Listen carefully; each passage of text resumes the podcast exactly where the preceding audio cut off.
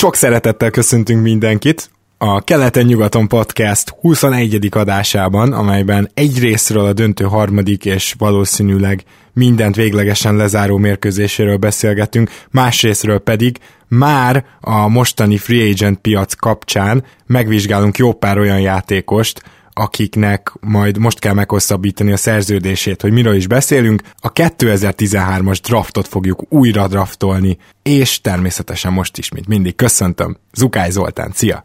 Sziasztok, hogyha véletlenül hallanátok a Family Frostnak a zenét, akkor nehogy azt gondoljátok, hogy támogatnak minket, nem erről van szó, hanem egyszerűen itt ment el az utcán a kocsi, úgyhogy sajnos nem kapunk tőlük támogatást.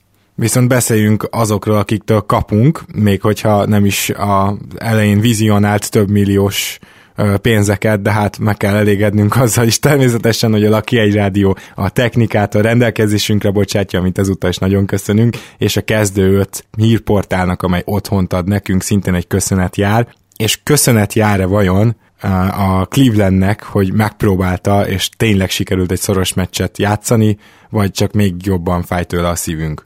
Szerintem mindenképp jár nekik a köszönet, ha másért nem, akkor Irvingnek és LeBronnak egy-egy zseniális teljesítményért. Irving nekem konkrétan Michael Jordan-t idézte tegnap, ezekkel az egészen elképesztő mozdulatokkal és eleganciával feltett, hát nem ismerem azt mondani, hogy zicserek, mert ezek közül szerintem talán egy se volt igazán zicser. Ilyen félig floater, félig zicser, nem? Tehát, hogy kb. még mozdulatsor közben ereszti el, de azért palánkos. Igen, és hát sokszor ember fölött, ember mellett, ember alatt, hónok alatt dugta be a labdát lehetetlen szögekbe és pozícióból. Arról nyilván beszélgethetünk majd, hogy, hogy ez a izó játékstílus, amit csinált, az mennyire volt jó esetleg a, a csapatnak kollektíve, de az, az egyértelmű, hogy, hogy megint kaptunk egy választ arra, hogy Irving miért ilyen egészen elképesztően népszerű a szurkolók közében, annak ellenére, hogy hogy a substance, az a mögöttes teljesítmény, konzisztencia nem mindig van ott. Hát szerintem nagyon óvatosan fogalmaztál, én konkrétan már azon gondolkoztam, hogy hogy tudjuk ezt a playoffot értékelni tőle. Ugye volt két jó meccs, ha jól emlékszem a Boston ellen, hanem három, és a döntőben is volt már egy. És talán még az Indiana ellen egy illetve emlékszem a Raptors szériának az első két meccsére, ahol egy jó közepes teljesítményt hozott. A többi meccse az meg inkább a gyenge oldalon, tehát azért, hogyha itt a konzisztenciáról beszélünk, fantasztikus volt a tegnapi teljesítmény, egyetértek, de egyébként ezt a playoffot összességében szerintem nem fogja kitenni az ablakba. Nem, ez teljesen egyértelmű. 25 pontot átlagol, ami ránézésre nyilván nem rossz. Ez a döntő vagy a playoff? Playoff. playoff. Igen, igen mezőn százalék sem lenne rossz 46,4 százalékkal. Hát jó se. Viszont, a tri- viszont ami abszolút nem megy neki, az a triplázás, és ez látszott a tegnapi meccsen is, ahol mindjárt nézem, azt tudom, hogy 0 per 6-tal kezdett. 0 per 7 lett annak a vége.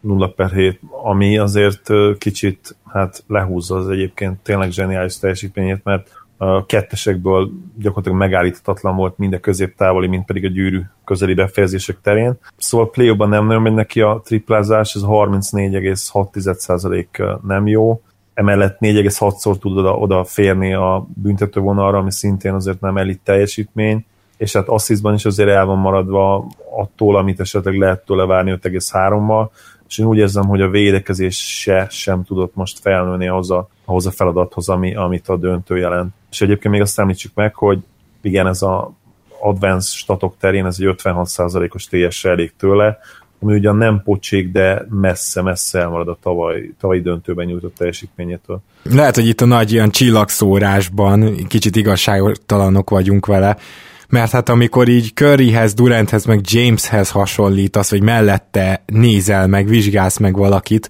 akkor, akkor az rögtön sokkal szürkébbnek fog tűnni. Ez nem is is elvárás persze irving szemben, de azért az említett három úri ember valami egészen irgalmatlan playoffot hoz, hát ugye főként James, tehát azért ő hozza a legjobbat hármójuk közül, de itt a döntőben Durant és Curry is, és főleg Durant hát megállíthatatlan. Ugye beszéltünk sokat az okokról, hogy miért, hogy a Cleveland igazából meg tudja nagyjából fogni még a Splash Brothers, de durant már túlságosan ki van húzva a pálya. De ehhez képest megint kaptak 118 pontot, és megint furcsán fog hangzani, hogy a védekezésüket dicsérem, de kisebb periódusoktól eltekintve, ahol viszont gyorsan kaptak 10 pontokat, szerintem a védekezés volt az, ami elsősorban meccsben tartotta most a Clevelandet, és ami miatt volt esélyük. Én is így láttam.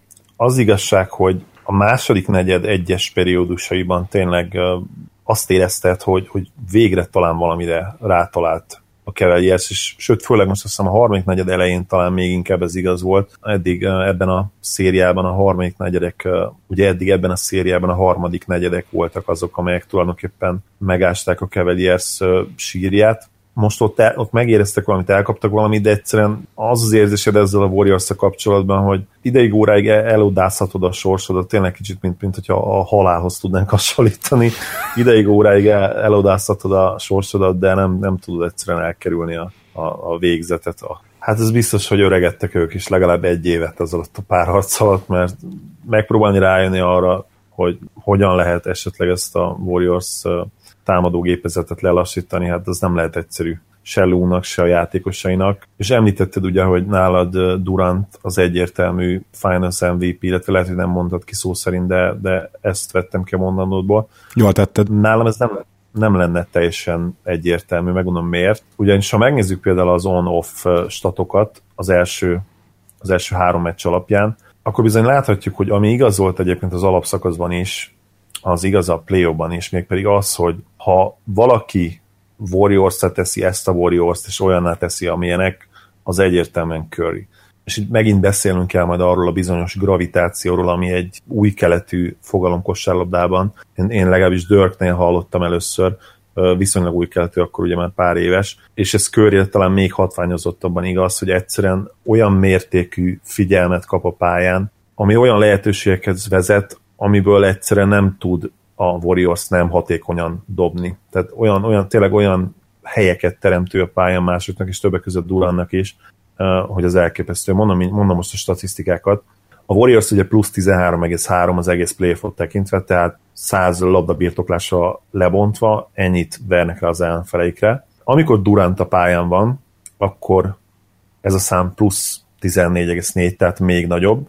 Amikor ő viszont nincs a pályán, még akkor is bőven pluszban vannak, plusz 9,3-mal. Így, így az ő on-off statisztikája plusz 5 pontra jön ki, plusz 5,1-re, tehát ez azt jelenti, hogy amikor, hogy ennyi, ennyi különbséget jelent ő tulajdonképpen a Warriorsnak plusz 5 pontot. Ha megnézed ugyanezt curry akkor az ő maximuma is nagyobb, tehát plusz 19,6, amikor ő pályán van. És ugye mondtam az előbb, hogy amikor Durant nincs a pályán, még akkor is plusz 9,3 ponttal jobb a Warriors 100 labdabirtoklásra lebontva, mint az ellenfelei. Viszont amikor Curry nincs a pályán, akkor mínusz 9,3. Ez a plusz 9 Durannál, ez Curry nélkül mínusz 9,3, és így Curry on, on-off statisztikája egy egészen elképesztő plusz 28,9. És megnézhetjük LeBronnal is egyébként, mert ugye LeBronról tudjuk, és a cavs is tudjuk azt, hogy tulajdonképpen ő a LeBron rendszer. Viszont majd, majd hogy nem azt kell mondanom, hogy egy köri rendszer is létezik, és annak ellenére is, hogy egyébként a Warriors nyilvánvalóan sokkal összeszedettebb, és, és sokkal szisztematikusabb, és csapatként is inkább csapat, mint a Cavs. Ennek ellenére egyértelmű, hogy Curry a legfontosabb láncem, és ez látszik abból is, hogy LeBronnál, LeBronnál ebben a döntőben mínusz 8,6 eddig, de amikor ő nincs a pályának, a mínusz 45,4 100 labda birtoklásra lebontva. Ez Aztán. ugye egy olyan különbséget jelent, hogy plusz 36,8. Tehát amikor nincs pályán, agyonverik őket, és ez most is látszott egyébként, mert és ez, ez, ilyen, ez ilyen atomtámadás gyakorlatilag, tehát ő volt így a, a védelmi rendszer, a védő pajzs, és akkor amikor azt kikapcsolod, akkor ilyen atombombák hullanak. Körülbelül, és ez látszott egyébként gyönyörűen az előző este is, ugye LeBronnal a pályán plusz 7 voltak, de hát nem játszott 48 percet, csak 42-t azt hiszem, és a maradék 6 percben tizenvalány pontot vert rájuk így végül a Warriors. Szóval Mert mint a második meccsről beszélsz? Vagy a tegnapiról? Nem, a, a tegnapiról. Tegnap 46 percet játszott LeBron. 46 percet. Hoppá, akkor, akkor ez azt jelenti, hogy két perc alatt. Két perc alatt, tíz, perc alatt. hát az tíz, tíz. tizet kaptak. Igen. Szóval igen, tehát mi a, mi a megoldás? 48 percet játszik? Na de visszatér a gondolatmenetemre, ebből is látszik, hogy Curry, ha, ha nem is mondjuk ki ezt ennyire, majd, hogy nem ő is egyébként szinte ilyen szinten a Warriors rendszere, mert nagyon hasonló ez a stat is. Ugye nála lesz plusz 28,9, még LeBronnál plusz 36,8. És az, az az iszonyú gravitáció, ami, ami van Currynél, azt teszi lehetővé azt, azt egyébként, hogy, hogy a Warriors ilyen zseniálisan támadjon, és egyébként ezért is egyértelmű számomra, hogyha ha valakinek meg kéne kapnia most a Finals MVP-t, az Curry lenne, de sajnos nem így lesz, mert, mert Durant azokba a játékelemekbe, amik látványosabbak, például mondjuk dobás, blokkolás, ő azokba is hozzá tudott tenni, és hiába szedett le például most 13 lepattanott Curry, az nem annyira látványos, amikor meg, megbontja a Cavs védekezési támadásba, és magára 22-3 védőt, emiatt sem nem fogja megkapni, pedig egyértelműen az ő impactje magasabb, mint, mint Duranté.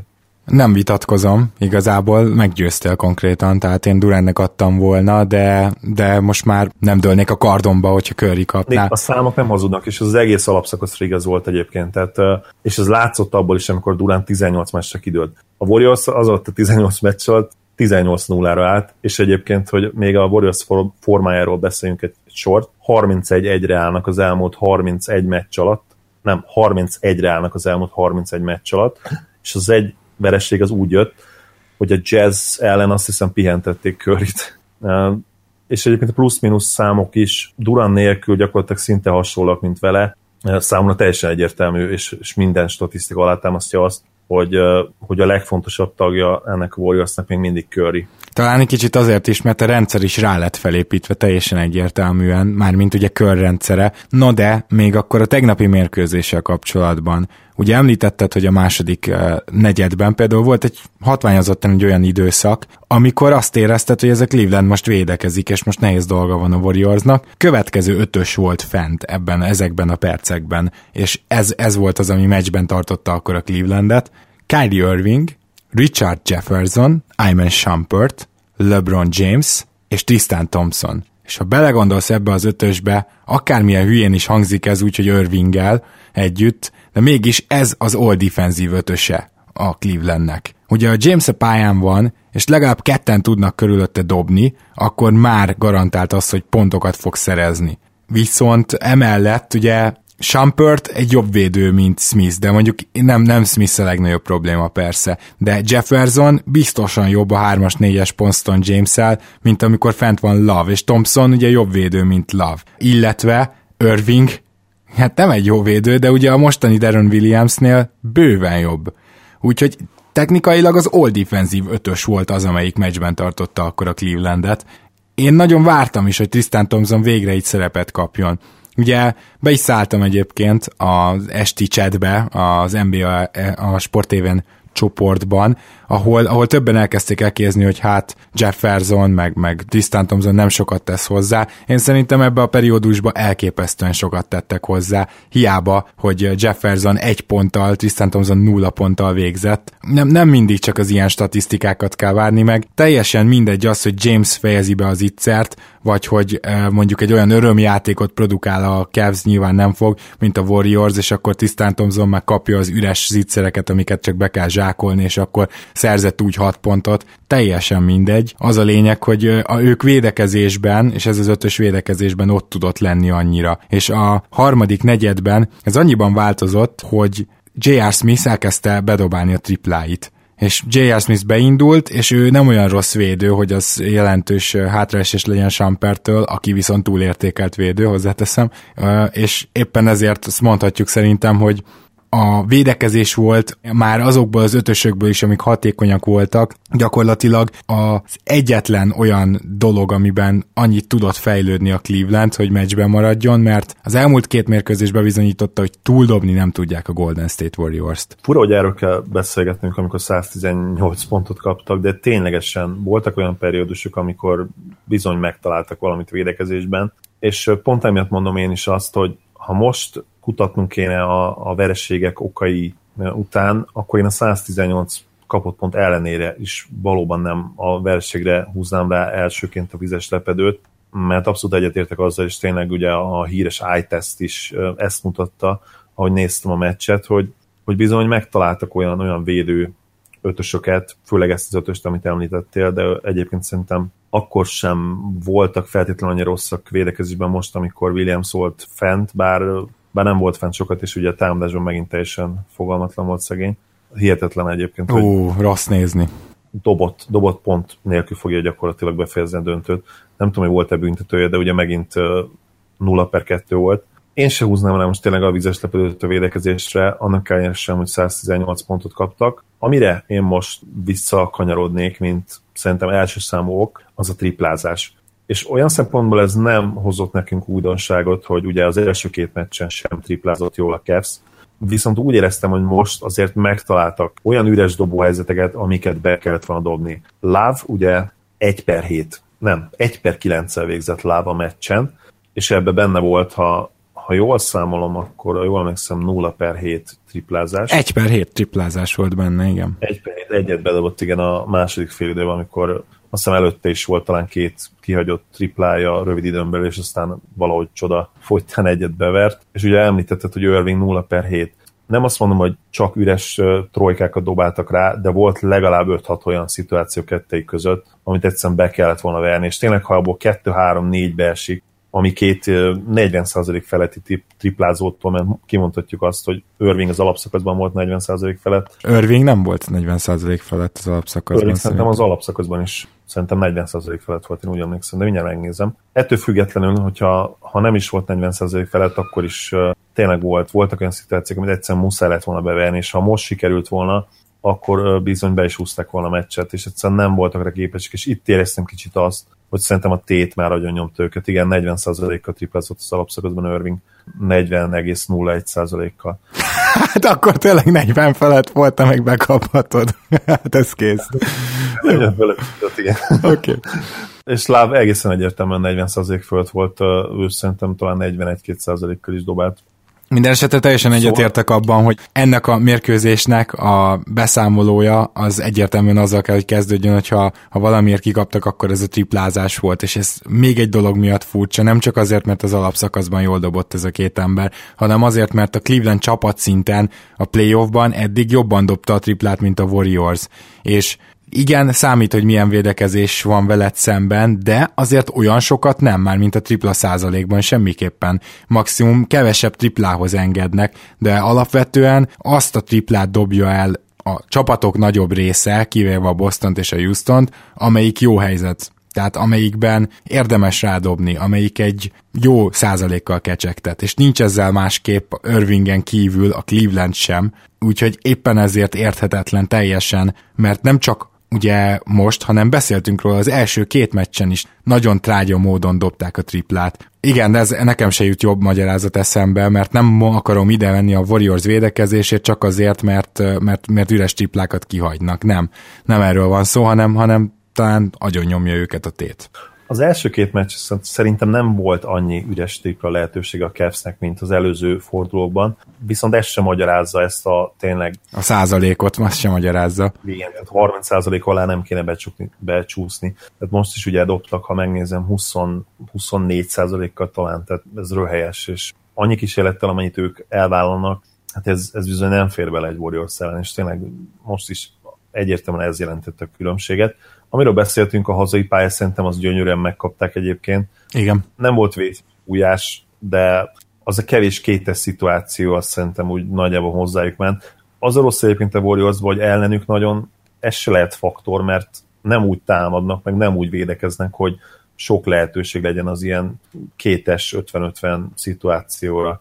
Nagyon gyorsan támadnak, hogyha ők hibáznak, akkor eladják a labdát. Nem nagyon törnek be úgy, hogy mondjuk ott három-négy védő rázuhanjon, hanem ha betörnek, akkor úgy törnek be, hogy viszonylag tiszta helyzet, mert előtte körbejáratták a labdát, vagy ki kellett lépni egy Durantra, vagy be kellett csapdázni egy körit. Tehát nem nagyon jöhet az se fel, hogy mondjuk oké, okay, most faltoljuk a betörő játékos, és akkor reméljük, hogy nem fogja lefújni a bíró. Tehát tényleg minden szempontból tökéletes ez a Warriors, még még ebből a szempontból is egyszerűen nem, nem olyan a játék stílusuk, hogy, hogy akár egy bíró rájuk tudjon helyezni bizonyos nyomást, és most természetesen nem arról beszélek, hogy szándékosan elcsalnak egy meccset a Cavs számára, hanem mondjuk, hogy fújjanak egy erős hazai pályát, ami, ami legyünk közték, azért benne van az NBA szokásaiban. Főleg igen, döntőkben, meg konferencia döntőkben tudunk rá azért példát az elmúlt évekből is, és korábbról is. Na de még egy dologról kell beszélnünk, már említettük egy pici szó erejéig. Kis túlzásra mondhatjuk azt, hogy abban az 1 perc 50 másodpercben még James ült az első negyed végén, eldőlt a mérkőzés. Ez nem igaz persze, mert azóta visszajött a Cleveland, újra átvette a vezetést,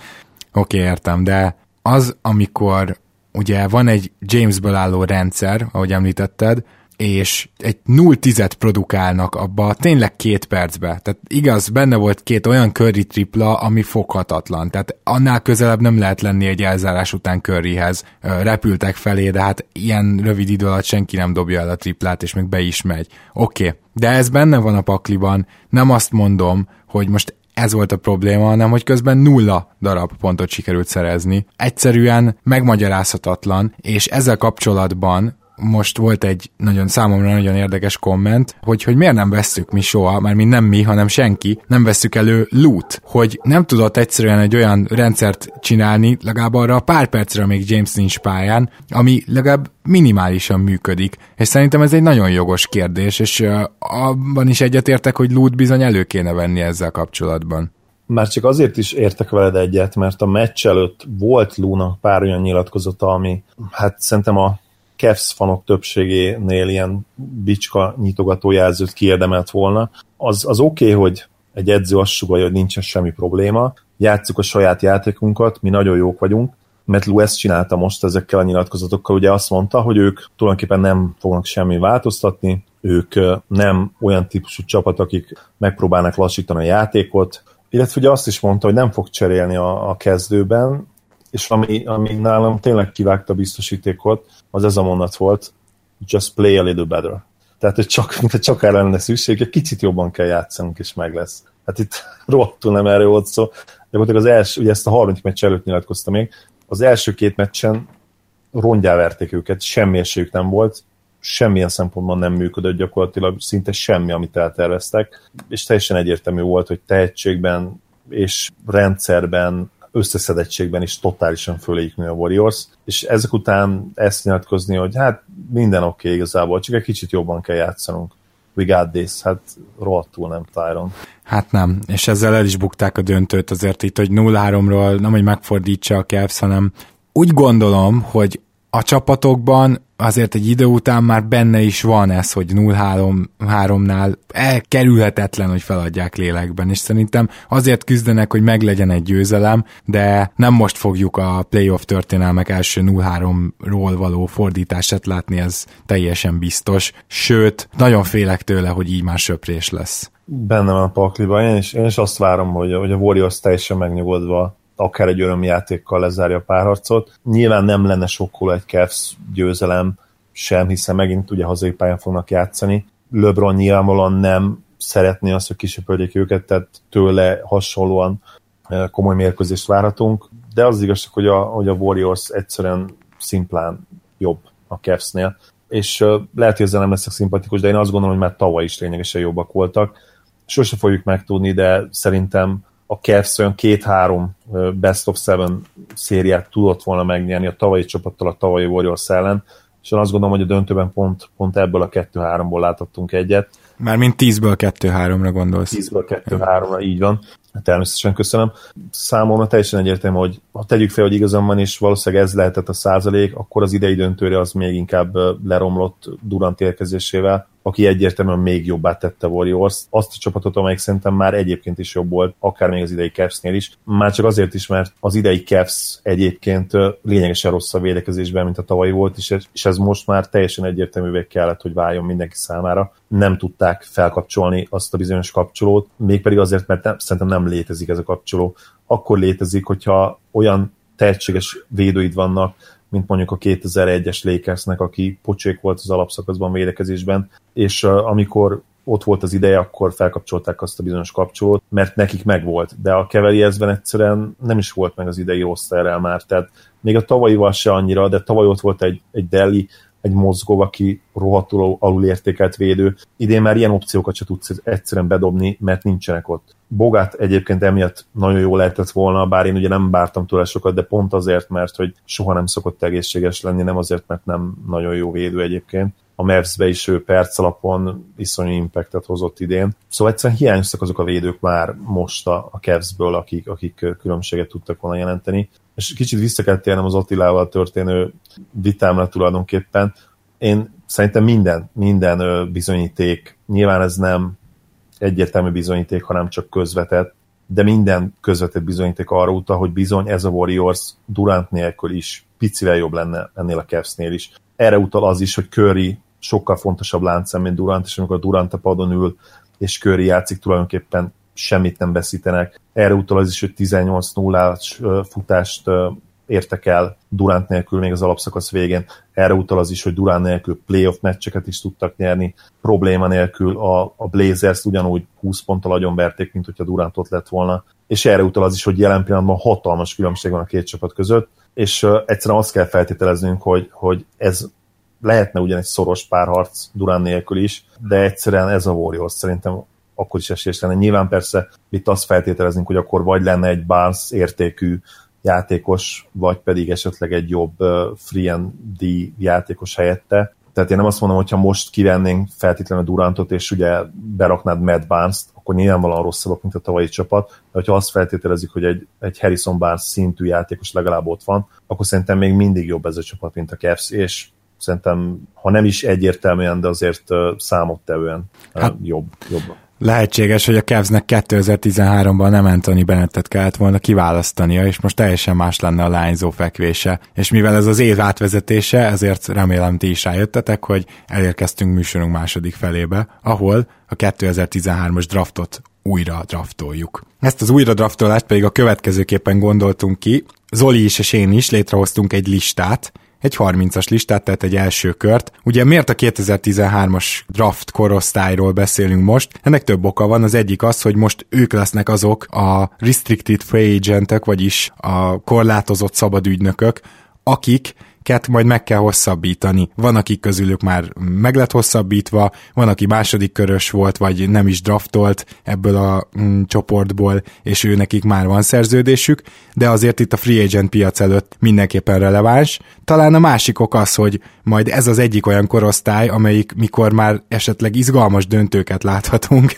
Na jó, nem, nem akarok ennyire szarkasztikus lenni, de mondjuk három-négy év múlva ugye a pályafutások csúcsán lehetnek, illetve ők még se nem túl fiatalok, így már látjuk azt, hogy merre fele haladnak, ki az, aki még tovább fejlődhet, ki az, aki már késztermék, és se nem túl öregek, ugye, hogy már, már egyértelmű ez a sorrend, úgyhogy szeretnénk is vitatkozni, majd, hát nem tudom, hogy mennyire sikerül, illetve megpróbáljuk majd csoportokra osztani azért a játékosokat, azon kívül, hogy természetesen lesz egy egyértelmű sorrend mindkettőnknél, hogy ki az, akiből szupersztár lett, ki az, akiből sztár, szóval ilyen csoportokat azért megpróbálunk létrehozni, és uh, Zoli, azt gondolom, hogy abban nem lehet vita közöttünk, hogy a 2013-as draft egy szupersztárok szempontjából sekélyes, de mélység szempontjából egyáltalán nem rossz draft. Így van, mint az esetek 99%-ában megint egyetértünk. Mondta az előbb, hogy vitatkozni megpróbálunk, hát ugye ez emiatt is nehéz lesz, de ha, ha mégis van egy ok, amiért talán reménykedem abba, hogy 20 perc múlva anyázni fogjuk egymást, az az, hogy ez a draft nem csak pikás számomra, de hát egy elég rossz emlék is. Majd amikor erről az illető játékosról beszélünk, akkor elmondom, hogy miért, de valószínűleg a vágyfülű hallgatóink már tudják, hogy mire gondolok, mert beszéltem már elő, erről korábban, meg a csoportban is felmerült a téma. Illetve, hogyha tudjátok, hogy melyik csapatnak drukkolok, Na akkor igen. az is segítség lehet. Bizony, és a másik, ami érdekesség ezzel a drafttal kapcsolatban, hogy az évtized egyik leggyengébb draftjának harangozták be már 2013-ban, amikor még szerintem senkinek nem volt fogalma se róla, hogy 2018-ban mondjuk körülbelül milyen korosztály lesz. És ugye ráadásul pont utána jött egy agyon hype draft a 2014-es, 14-es, és nem akarok előre szaladni, lehet, hogy a 14-es korosztály csak jövőre draftoljuk újra ugyanilyenkor, de annyi biztos, hogy, hogy ez a 13-as draft, bár szupersztárok szempontjából nem erős, de mélységében nagyon úgy tűnik, hogy bőven felveszi a versenyt az egy évvel utána következő drafttal, és még, még egy, hogy ha azt nézzük, hogy most a mi listánkon hogy fognak szerepelni az emberek, én nagyon gyanítom, hogy nálad is jellemző, és nálam is, hogy az egyik legrosszabbul kiválasztott draft korosztályról beszélhetünk, mert hihetetlen, hogy mennyien nincsenek benne az első 30-ba se, az első 10-ből, vagy éppen, hogy benne vannak az első 30-ba. Gyakorlatilag tele vagyunk, itt az első 15-ben van például nem draftolt, szerintem nálad is, ugye itt nem elról kell nagy titkot, Robert Covingtonra gondolok, Bizony, tehát ő azért az első 15-be kellett volna, hogy elkeljen. Azon kívül a 10-20. hely között, 20-30. hely közötti emberek fértek oda az első 10-be, úgyhogy hát ezt nem sikerült, maradjunk annyiban a GM-eknek jól felmérni ezt a 2013-as korosztályt. Nincs annyi facepalm, ugye ez a fejfogos meme a világon, ami kifejezhetni azt, hogy mennyire elszúrták ezt a draftot a GM-ek. Többek között az én kedvenc GM-em, Doni is, aki mondjuk nem saját indítatásból szúrta ezt annyira el, hanem, és akkor most már beszéljünk, úgyse bírtam ki tovább, hogy ne említse meg az én imádott Mavericks-emnek ezt a hatalmas ballépését, ami szerintem lehet, hogy viccen kívül évtizedekre egyébként még sújtani fogja a franchise valamilyen szempontból. Ugye nem titok az, hogy sok csapat elszúrt ezt abból a szempontból, hogy nem Giannis vitték el, ott a draft elején. Teljesen egyértelmű, hogy nálad, nálad is és nálam is ő lesz a top pick. Viszont a Mavericksnél ez még inkább húzosabb volt ez a sztori, mert Donny Nelson, ugye a híres Don Nelson fia, gyakorlatilag azt mondta Cubannak, hogy ő ráteszi a karrierjét erre a gyerekre, és szinte könyörgött neki, hogy draftoljuk le. Cuban ezt azzal honorálta, hogy azt mondta, hogy nem, bocs, nem jön össze a dolog, és ha, mi, ha jól emlékszem, 300 ezer dollár spórolás miatt, hogy még 300 ezer dollárt hozzátessünk egy olyan max helyhez, ami, amire szinte semmi esély nem volt. Emiatt hát mi tulajdonképpen lejjebb mentünk pár spotot, ha jól emlékszem, pár helyet, és ha jól emlékszem, először Oliniket draftoltuk, talán ugye már akkor a Celticsnek, vagy lehet, hogy nem eredetileg nekik, és akkor mi meg Larkint elvittük talán a 16.-17. helyen, úgyhogy katasztrófa, csak rágondolni is. Igen, és, uh, Lark... és úgy még durvább, Igen? egyébként bocsánat, hogy hogy nem csak őt viettük volna, hanem majd beszélünk még pár játékosról később. Hát bizony, és Larkin nekem nagy uh, ilyen, hát fontolgatások után, de nem került be az első 30-ba. Ugye ő már kikerült az NBA-ből, de azért most Európában kezd feltámadni. Ennek ellenére, tehát gyakorlatilag nem volt első körhöz méltó draft, úgyhogy na de kezdjük én, akkor. Én túlságosan butthurt vagyok még mindig, hogy én betegyem őt az első körbe. Szóval Antetokumpo külön kategóriában egyetértünk, nem csak az első pick. Ja igen, bocsánat, még ezt el akartam mondani, hogy úgy fogtuk fel ezt az új draftolást, szerintem ez a legjobb megfogalmazás, hogyha most 2017-ben visszautazhatnánk az időben, és minden GM-nek a fülébe sukhatnánk, hogy ki a következő legjobb elérhető játékos, akkor ez lenne. Nagyjából így lehet, nem a csapatoknak a, a nidjeit néztük meg újra, hanem azt, hogy a best player available. Ugye? Ezt így mondhatjuk. Így van, tehát a legjobb elérhető játékos azon a, abban a draft pozícióban, ahol a te piked van tulajdonképpen, ezt így lehetne magyarosan szépen megfogalmazni két körmondattal. Na és akkor, tehát Antetokumpo külön kategória, szupersztár potenciál, én nem is feltétlenül akarnék róla olyan sokat beszélni, mert hogy megtettük és sokat beszéltünk róla. A játéka legjobban LeBron Jamesre emlékeztet mind a kettőnket. Így van, LeBron felfogásban, stílusban, védekezésbeli hatékonyságban, sőt azt gondolom, hogy talán védekezésben ő még egy kicsivel jobb, mint a fiatal LeBron volt, viszont természetesen támadásban ugyanakkor meg nincs azon a szinten. Egy picivel gyengébb passzoló, egy picivel gyengébb scorer, és, és még az a tempódobás sem annyira jó, de, de ha azt megoldják a nyáron, vagy a közeljövőben, akkor szerintem már akár két év múlva a liga legjobb játékosa lehet. És hihetetlen, ugye ő még mindig csak 23 lesz, azt hiszem talán, és 15. helyen draftolták csak a 15. helyen draftolták Giannis Antetokumpót. Itt az első olyan dolog, ami miatt azt mondjuk, hogy a GM-ek elszúrták ezt a draftot, és ne vesztegessünk most tényleg több szót Giannisra, mert, mert szétdicsértük már, és tudjuk, hogy mekkora tehetség és milyen potenciál van, nagyon röviden most össze is foglaltuk, hanem én akkor tovább mennék a következő csoport nálam, és ha jól emlékszem, mert ezt az első hármat azért átbeszéltük, nálad inkább két különböző csoport van két különböző emberrel, de nálam így egy kategória nagyjából Rudy Gobert, és a harmadik helyen CJ McCallum.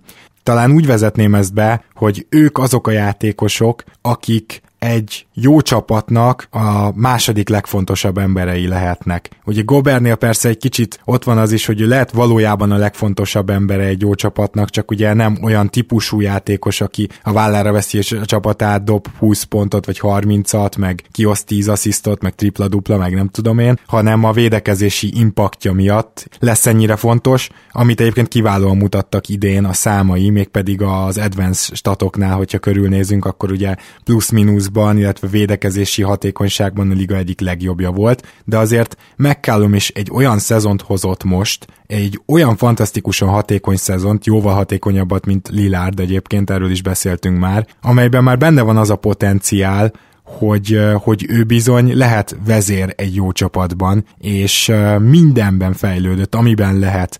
Már 42%-os triplázóról beszélünk esetében, hihetetlen jó TS-sel, hihetetlen jól dobja a büntetőket, és nem csak, hogy a büntetőket dobja jól, hanem egyre többször oda is ér azért már, plusz van neki ez a tényleg old school game, ez a, a, a fantasztikusan csinál magának helyet, és bevallom őszintén, hogy én nem láttam élőben játszani Drazen Petrovicsot, de szerintem megkálom egy kicsit ilyen Petrovics utánérzés, amikor bemegy, és egy-egy crossoverrel, egy-egy jabsteppel úgy dobja el azt a távoli kettest, ami rossz dobás, hogy igazából rengeteg helye van, és be is dobja. Nem, nem feltétlenül rossz hasonlat. Nyilván egy alacsonyabb verzió, és nem annyira elegáns, mint Drazen volt. Én, én őt láttam, élőben nem láttam én se játszani, de jó pár meccsét megnéztem, és rengeteg videót róla a Youtube-on, amit ajánlok ezúton is. Az az igazság, hogy nálam azért van előrébb Gobert, amiről te is beszéltél, hogy védekezésben ő lehet az a játékos, aki tulajdonképpen a csapat a legfontosabb láncszeme lehet. És én azért is gondolom ezt egyébként, mert Gobert szerintem támadásban is nagyon sokat fejlődött az elmúlt két évben. Kétségtelen. Itt én ugye már azt hiszem 14 pontot átlagolt valami földön túli uh, true shooting százalékkal, és nem csak annak köszönhetően most már, hogy, hogy ő csak és kizárólag zsákolt, illetve csak álliupokat kapott, hanem bizony azért időnként meg tudta oldani háttal a gyűrűnek is. Nem azt mondom, hogy sokszor hozták ebbe a szituációba, de, de fejlődött, és, és egészen jó kezei vannak. Tehát én ő belőle azért simán kinézek egy 18 pontot, és hogyha ő hozna 18 pontot meccsenként ezzel a 13 pattanóval, és uh, gyakorlatilag nem, nem csak hogy elit, hanem a liga szerintem a legjobb védekezésével. Én azért helyezem Draymond elé egyébként, mert Draymond. Uh, bár a, mármint a, a védekezésben, ugye? Tehát, hogy a, igen, persze, a, persze, igen, igen, igen, igen, igen, összességében a passzjátékot is beszámítva azért Green még jobb játékos. Köszönöm, hogy kiegészítetted valóban, ez fontos. Szóval azért helyezem védekezésben Green elé, mert bár nem annyira sokoldalú védős, nem tud annyi pozíciót lefogni, azért lábbal is nagyon gyors, és, és center poszton van, ami, ami messze, messze a legfontosabb védőpozíció, még a mai NBA-be is egyébként. Sőt, hogyha valami szerintem a mai NBA-be felértékelődik az olyan mozgékony centereknek a szerepe, akik klasszikusak is abból a szempontból, hogy rengeteg dobást tudnak leblokkolni, és beszipkázzák az összes lepattanót, viszont elég gyorsak lábon ahhoz, hogy kiérjenek a kicsikre is, és akár megoldják. És Gobert pontosan ez a játékos. És ezt teszi mondjuk ő... még nagyobb potenciállá, vagy külön csoportba sorol emiatt mondjuk, mint McCallum. Pontosan, hogy Tehát McCallumnak ekkora impaktja már nem lesz szerinted. Nem, azt gondolom, hogy nem. Mégpedig azért nem, mert bár nem rossz passzoló McCallum, de, de soha nem lesz belőle ez a, ez a 6-7-8-9 asszisztos játékos, és bár nem mindig az a legjobb, hogy assziszt számokat nézünk, azért főleg egy olyan shooting guardnál, akinél nincs, nem feltétlenül van annyit ott a labda, bár ugye McCallum azért ilyen de facto második számú irányítót is játszik időnként, viszont ezek az assziszt számok nem változtak gyakorlatilag az elmúlt négy évben, ugyanannyi asszisztot oszt ki, mint, a, mint az első szezonjában, ezért nem gondolom azt, hogy ez változni fog. Viszont kétségkívül annál, amire én őt, ahova én őt vártam, amilyen teljesítménnyel, azt már most túlszárnyalta, úgyhogy nehéz döntés volt számomra, hogy csináljak-e egy külön harmadik kasztot neki, illetve hogy legyen nálam harmadik kaszt, nálam, nálam is volt, viszont én egybe gyúrtam valaki mással az ő szerepét, pont a potenciál miatt, és nálam azért Gobert egy külön, külön kasztban van úgymond a második, második helyen. Na akkor nézzük James meg ezeket, ezeket a harmadik kasztokat. Mondom nálam, melyik három játékos került ide. Egy dolog még, Gober 27. draft pick volt, McCallum 10.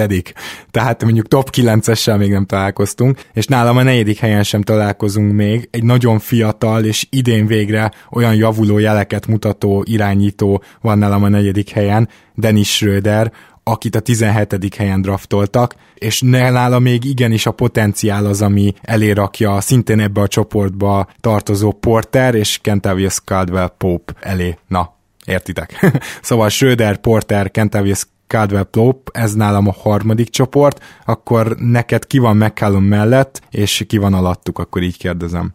Igen, most, most hogy végig gondolom, inkább egy, egy hármas csoportot vennék ide, és nálam, nálam Schröder nincs bent, annak kell egyébként, hogy, hogy én elég nagy Schröder Homer vagyok, de valahogy nála én még mindig várom azt az áttörést, azt az igazi hatékonyságot. Valahogy nem kaptam meg tőle, amit vártam eddig. Az nálam, idei évnek ez a felfele elindulása, ami statisztikailag és mindenhogy megmutatható, főleg ugye itt az év második felében ez, ez még nem sarkal téged arra, hogy azért ezt a potenciált hát ha jövőre, vagy két év múlva már meg tudja teljesíteni? Még nem, viszont jövőre komoly szezont várok tőle, ilyen 19 pont körül 8 asszisztal és egy ilyen 56-57%-os TS-sel. És jó védekezéssel. Ami, és jó védekezéssel. Ha, ha ezt hozta volna idén, akkor mindenképp ebbe a pozícióba soroltam volna őt, sőt, lehet, hogy, lehet, hogy akkor adott esetben még létrehoztam volna neki külön is meg kell annak egy harmadik kasztot. Szóval nálam ez a harmadik csoport, ez úgy néz ki, hogy első kettő helyen ugyanaz, ugye Giannis első, Gobert második, harmadik McCallum, viszont itt nálam ugye Gobert alatt volt egy választóvonal, és én, én a következő három játékost érzem úgy, hogy jelen pillanatban Impactben hasonló, hasonló helyen vannak. McCallum, Porter negyedik helyen, ami lehet, hogy számodra egy kicsit meglepetés, és Adams az ötödik helyen. Hű, azt, hogy... Adams, no az meglepetés nálam jóval lejjebb van. Úgyhogy végre, végre van egy ilyen nagyobb eltérés. Porter ugye ötödik eh, volt nálam Söder mögött, úgyhogy most az, hogy ő negyedik, az nem egy nagy meglepetés, de, de Adams helye az, az, az nagyon erős. Úgyhogy e- erre mindenképpen kérlek, hogy tér ki és indokold meg, hogy, eh, hogy Adams-et miért teszed ennyire föl. Jó, elő, először azért még egy mondatot Porterről is, bár egyértelmű, de ő egy egészen jó szezon futott, ugye azt hiszem 16-17 pontot, nem, nem 15 pont körül átlagolt. Csak hogy elképesztő nagyon, tripla százalékkal, igen. Igen, nagyon jó triplázott, és nagyon hatékony volt, és számomra a play olyan jeleket mutatott, amik arra engednek következtetni, hogy belőle lehet akár legit második számú opció is, tehát ilyen 20 pont környéken átlagoló játékos, ami az ő atletikusságával, védekezésével, ami most még nem tökéletes ugyan, de nagyon-nagyon jó fizikai eszközei vannak úgymond a védekezéshez, egy rettentően komoly wingspan, és tényleg egy iszonyat jó atléta a srác. Szóval nálam őt, őt, őt ezért, ha más miatt nem is a potenciál miatt negyedik helyre rangsorolom. Adamsnél pedig a játék intelligencia és, és a posztja főleg az, ami, ami engem arra inspirált, hogy ötödik helyen választam ki. Hozzáteszem azt, hogy az idei szezonban rendkívüli módon negatív meglepetés volt számomra, viszont nem akartam őt azzal sújtani, mert hát nyilvánvalóan nagyon érdekli, hogy én innen Magyarországról hány helyre rakom be őt a, a mock draftomba, ami egyébként már, már történelembe visszatekintő, tehát nem is változtathat semmi, még csak így elméleti szinten se. De én őt nagyon kedvelem, és, és őt már őt megkedveltem a rookie szezonjába, és so, nem fél senkitől. Gyakorlatilag tényleg az a csávó, aki könyöke fejbe nyomnak, és megy tovább, és meg se nézi azt, hogy ki volt, mert, mert nem ad hozzá semmit a csapat a győzelméhez. Tehát tényleg ez a figura, akit szerintem lenyakozhatnának, ő, nem, ő menet tovább csinálna a dolgát, és max a csapattársai védelmére kellene, hogyha ők meg akarnák torolni ezt a sérelmet. Na most nem, nekem szóval... az a bajom egyébként az Adams féle ötödik helyjel, amit te adtál, hogy ugye egy kategóriában van Porterrel, akivel ki is mondtuk, hogy legit második ember lehet. Én ezt gondolom ebből ezzel a csoporttal, hogy Schröderre ez igaz, Porterre igaz, és szerintem KCP-re is igaz, ugye ez volt nekem ez a, ez a csoport. Na most Adamsre én sehogy nem tudnám ezt ráhúzni. Ez egyértelmű, és ebben egyet is értünk, viszont amiben nem értünk egyet az az, hogy, hogy feltétlenül a, ezek szerint nem értünk egyetben, hogy a rangsorolásnál feltétlenül azt kell, dönt, azt kell, hogy döntsön, vagy hogy mondjuk te se ezt állítod, hogy ezt kell, hogy döntsön, de ezek szerint nálad fontosabb szempont az. Hát a csoportokat hogy, körülbelül így próbáltam beosztani, igen, igen. Hogy minél, minél magasabb szinten legyen ugye úgymond a hierarchiában csapaton belül, viszont nálam ez nem feltétlenül fontos, tehát én mondjuk simán ledraftolnék adott esetben mondjuk egy Dennis Rodman egy Ray előtt például, hogy csak egy hirtelen hasonlítésre egy példát mondjak, annak ellenére, hogy Ellen nem csak hogy kiváló második számú opció, de gyakorlatilag első számú opciónak is remek volt, bár nem ilyen LeBron, MJ, vagy mondjuk akár Dirk szintű. De mondjuk led, ledraftolnál le, ledraftolnál le egy Clay Thompson-t, mondjuk egy John Wall előtt az már nehéz döntés lenne. Mert John Wall ugye egyértelműen egy vezérember, tehát a, ilyen szempontból mondom, hogy ő első számú opció, Clay Thompson meg hiába elképesztően jó, soha nem lesz sehol se első számú opció a posztja miatt. rá, azt kell mondjam, bármilyen is fura lehet, hallanék rá, mivel itt, itt már bejönnének olyan dolgok is, hogy melyik érában vagyunk. Tehát például a jelenlegi érában, ugye a Space and Space érában, ahol a három pontosnak ekkora szerepe van,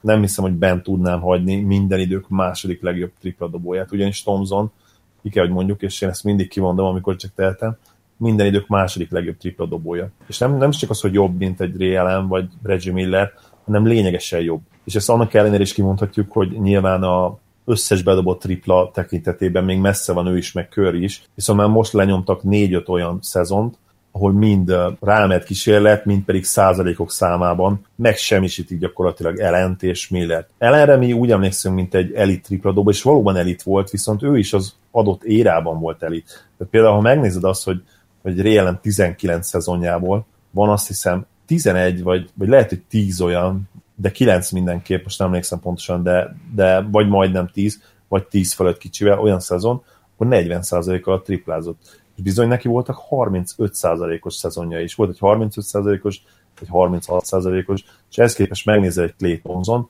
neki nem, hogy 40% alatti szezonja nincs még a 6, 6 szezonban vagy 5-6 szezonban, hanem ilyen 40 1,9, tehát majdnem 42%-os átlaga van. Na hát akkor átlaga. pont azt gondolom, hogy itt tudunk visszacsatlakozni ahhoz, hogy miért volt nehéz nekem még ebbe a csoportba sorolni Kentavious Caldwell Popot, és így megértjük azt is, hogy te miért nem tetted, mert Pop én számomra az egyik legnagyobb tulajdonsága, vagy legjobb tulajdonsága az, hogy mennyire jó védő, egy elképesztően alulértékelt védő, egy-egyben irányítókra rakod, hihetetlenül jól tud védekezni, és például Curry nek a megfogása, amilyen lehetetlennek tűnik, ő az egyik legjobb ebbe az egész NBA-be. Viszont a, azért a hatodik hely nálam, mert egyébként nem, nem csak arról van szó, hogy ő egy védő specialista lett, hanem arról is, hogy azért itt-ott hozzá tud tenni a játék más elemeiben is, de ugye nagyon nehéz dolga van a Detroitban, ahol a két első számú embernek az impaktja gyakorlatilag negatív, és velük kell, hogy pályán legyen. Viszont a tripla helyzetei sem tökéletesek. Valószínűleg a Van Gundy rendszerben azért akad, és ennek ellenére is csak 35-36 százalékos triplázó. Hogyha ezen ő tud javítani úgy, ahogy ezt Otto Porter tette, akkor jobban meghálálja a bizalmamat, az az igazság, bár én most jóval jobb védőnek tartom őt, mint Portert, de én ezért raktam a hatodik helyre, és akkor gondolom elhangzott az is, hogy te miért raktad őt csak egy következő csoportba. Igen, egyértelműen megfogalmaztam azt hiszem, sőt, talán még egy kicsit túlságosan is belementem. Én is egyébként nagyra értékelem KCP-t, és ott van nálam a következő csoportban, ahová olyan játékosokat gyúrtam úgymond egybe, akiket például potenciálban még adott esetben simán Adams fölé is helyezek, csak tényleg nálam Adams egy kicsit ilyen kis kedvenc volt ebből a szempontból, és ezért is mm. helyeztem őt ötödik helyre. Na most a következő csoport nálad hogy néz ki? Mert nálam Igen. két emberes, és ez Noel és Ola, Oladipo csoportja, akkor uh, neked ide fog becsatlakozni majd, uh, hogyha jól számolom, akkor KCP és Schröder? Így van pontosan, nálam ez egy négy uh, emberes csoport. Én hatodik helyen Schröder draftoltam, hetedik helyen Oladipot, 8. helyen KCP-t, és 9. helyen pedig Noelt. Náluk érzem azt, hogy vagy ilyen, vagy olyan okokból, de olyan potenciál motoszkál még bennük, ami egyelőre nem jött ki, de ott van. És ezt szerintem nagyon igaz Schröderre is, nála főleg támadásban, bár nem rossz védő. Oladipo ugyanezt szerintem, mutatott egy kicsit mindent, be tudja dobni időnként a triplát, jó védő, iszonyú atletikus. Tulajdonképpen minden adott ahhoz, hogy ő minimum egy ilyen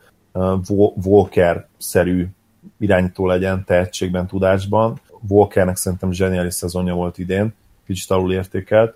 KCP-ben ugye, amit említettél, nála, nála a védekezés mindenképp, ami, ami kiemeli tulajdonképpen, és én már most elitvédőnek tartom őt is. Noelnél meg szintén a védekezés, neki volt egy fél szezonja, vagy lehet, hogy három-negyed szezonja talán, amikor top 5-ben volt már két éve talán sérülés előtt a, ott volt top 5-ben tulajdonképpen a védők között DRPM statokban, és hát ugye pont ő, ő is az a center lehet, akit, aki, aki Gober ebből a szempontból, hogy nagyon-nagyon gyors, ott lehet hagyni akárkin, és bár klasszikus centereket, a, a, amiből ma már kevés van, nem tud megfogni, mégis iszonyú potenciálval menni, és ezért is fogja őt egyértelműen kimaxolni idén a Mavs. Igen, szóval eb- ebben a csoportban még mindenképpen olyan játékosokról beszélünk, aki van annyira fontos kezdőjátékos, hogy a maxot megkapják most majd a hosszabbításban. Ráadásul azt hiszem, hogy Oladipon és talán Edemsen kívül mindegyiket most kell majd hosszabbítani. Noelt is, ugye KCP-t is, és hát Schrödert már meghosszabbították. Akkor, akkor ja, tehát akkor gyakorlatilag Oladipo Schröder és Adams már meg is kapta a hosszabbítást, ami max közeli, és Noelt és kcp is ki fogják maxolni, mert annyira azért vannak fontos kezdőjátékosok. A Mavs tulajdonképpen mondjuk ki valamennyire beleölte a jövőjét kicsit Noelbe is, bár nem adtak feltétlenül olyan sokat érte, de, de tulajdonképpen azzal, hogy cseréltek érte, azt is mondták, hogy oké, okay, mi hajlandóak vagyunk téged nagy pénzért meghosszabbítani. Ugye volt szó már Porterről, aki egyértelműen mind a kettőnknél a nagy hármas utáni csoportba következett. Nagy hármas, igen, jól hangzik. Tehát uh, Antetokumpo, Gober és McCallum, bárhogy is osztjuk be őket, de ut- utánuk jön úgy nagyjából uh, Otto Porter, illetve te ugye McCallummal egy csoportba raktad. Hogy miért mondom ezt? Azért, mert hogy ugye ő harmadik választott volt, tehát végre egy, egy magas draft pick, és Oladipo pedig, aki második választott volt, nem is tudom nálad végül hanyadik helyen végzett, nálam nyolcadik. Nálam hetedik. Hetedik, tehát 7-8, tehát itt már legalább két olyan draft pickről beszélhetünk, aki tényleg ilyen legmagasabb helyekről jött, és Oladipo az, akiről még nem beszéltünk, mert az a nagyon érdekes szerintem, hogy hát ugye a második éve után ennek a draft korosztálynak lehet, hogy Oladipót volt, aki még első helyen draftolta volna a akkor persze már bontogatta Antetokumpo a szárnyai, de ez a két ember volt úgy ott az első két helyen, és Aladipo azért mind a kettőnknél látványosan visszacsúszott.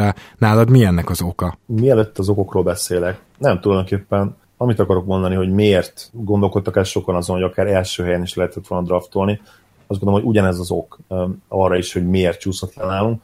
Az, hogy Oladipo szintén abba a sorba csatlakozik, azon játékosok sorába, akik elképesztően látványosan tudnak játszani, de egyszerűen hiányzik kicsit mögötte a, a tartalom. És egyébként Schröder is sajnos ebbe a csoportba tartozott eddig, viszont ott nála azért remélem, hogy, hogy van még innen kiút, és egyébként Oladipónál is, is lehet, ezért is van azért nála még mindig hetedik helyen. Annak ellenére, hogy olyan sokat amúgy nem mutatott a pályafutása során eddig. Tényleg voltak rendkívül látványos zsákolásai, ha jól emlékszem, talán nem nyer, de második volt. Valahogy ő sztárként lett kezelve, jól emlékszem, ő egyetemi sztár volt. Illetve ugye az Orlandónál gyakorlatilag megkapta a karmesteri pálcát kis túlzással, ugye mondjuk úgy, hogy karöltve Paytonnal, de egyértelműen Oladipo volt ott a hát nem vezérbika, de vezérvarázsló. Igen, és egyébként akkor is már sokan mondták a Magic fanok közül a Region, ugye szoktam olvasni a legnagyobb amerikai kosárlabda fórumot, már akkor sokan mondták azt, hogy ők Payton impactjét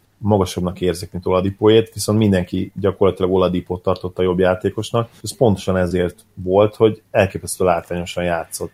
De azért ugye nem dobott a... igazán jó triplát, jó védő volt, de inkonzisztens, jól nem, vezette a labdát. A triplát, akkor például nagyon jól nézett ki a dobó mozdulata is, tehát neki egy nagyon Igen. szép dobó mozdulata van, és még ezzel is elhiteti azt, hogy ő valamikor elit dobó lehet majd. Igen, az idei első... szezonja, nem? Azt hiszem, az nagyon jól sikerült, már nézem is. Tehát az idei szezonjában végre uh, tudott hozni, hát nem, nem annyira, egy 36%-os uh, tripla Igen, mutatót. Nem fejből, nem azért fényezzem magam. Ó, oh, kérek elnézést. Nem, hogy 35 egész valamennyit mondtam volna. Annyi volt egyébként? 36-1. Akkor igen, elbetértem volna. Ennyi belefér, talán ennyit elnéztek nekem a hírhet szakértőnek. Én, én, én mindenféleképpen. Ami biztos, hogy ugye ő például itt az OKC szezonjában most elvették az egyik funkcióját, tehát ő nem volt rossz sohasem asszisztban és most nem csak a számokra gondolok, ő tényleg azért tudott egy picit helyzetet teremteni magának, le tudja pattintani a labdát, és tud is akár passzolni, de ugye Westbrook mellett erre nem nagyon lesz szükség. Én nem vagyok róla meggyőződve, hogy ő, az ő fejlődése szempontjából most jó helyen van. Egyetértek. Abból a szempontból nyilván jó, hogy jó helyen, abból a szempontból jó helyen van, hogy végre tétmeccseket játszhat egy playoff csapatban, viszont tényleg hát mondjuk ki, kiveszi a kezéből Westbrook a labdát, és hát ha Westbrook kiveszi a kezedből a labdát, akkor nem is tudsz ott mit mondani, tehát tulajdonképpen egy, még ez egy Durantra is igaz volt, ha végig gondolod, mindig, mindig azt mondrázták, hogy ez így rendben van, és imád együtt játszani Westbrookkal, ami garantálom neked, hogy nem így volt. Nekem ez, ez egyik kevés össz, NBA összeesküvés elméletek egyike, amit vallok, az, hogy szerintem Durant rühelt, gyűlölt, utált Westbrookkal játszani, annak ellenére, hogy soha nem adott ennek hangot a médiában, és mindig az ellenkezőjét nyilatkozta le. Én egyszerűen más megoldást nem, nem találok, amikor arra a kérdésre keresek, keresek választ, hogy miért ment el Durant. Szerintem nem létezik, hogy erre annyi a válasz, hogy a legjobb csapatba akart menni, és végre akart nyerni egy gyűrűt. Szerintem ő gyűlölt Westbrookkal játszani. Mondom, erre nincs bizonyítékom, de ez az én egyik elméletem, amihez ragaszkodom. Na, és akkor azt gondolom, hogy te Adams bevetted ugye ebbe az első kilencbe, én nekem egy első nyolcan van Adams nélkül, de most értünk el szerintem ahhoz a ponthoz, hogy az ezt követő játékosok már semmiképp nem mondjuk a top három legfontosabb játékosai lesznek egy jó csapatnak. Adamsről akkor ne essen több szó, te beraktad idején nem. Én nekem a következő csoport úgy néz ki, ez a centerek csoportja, kiegészítve Covingtonnal. 9. Adams, 10. Plumlee, ugye Mason Plumlee-ről beszélünk, 11. Robert Covington, 12. Cody Zeller, és 13. helyre nekem még ebbe a csoportba fért be a kis kedvencem, Gorgi Deng.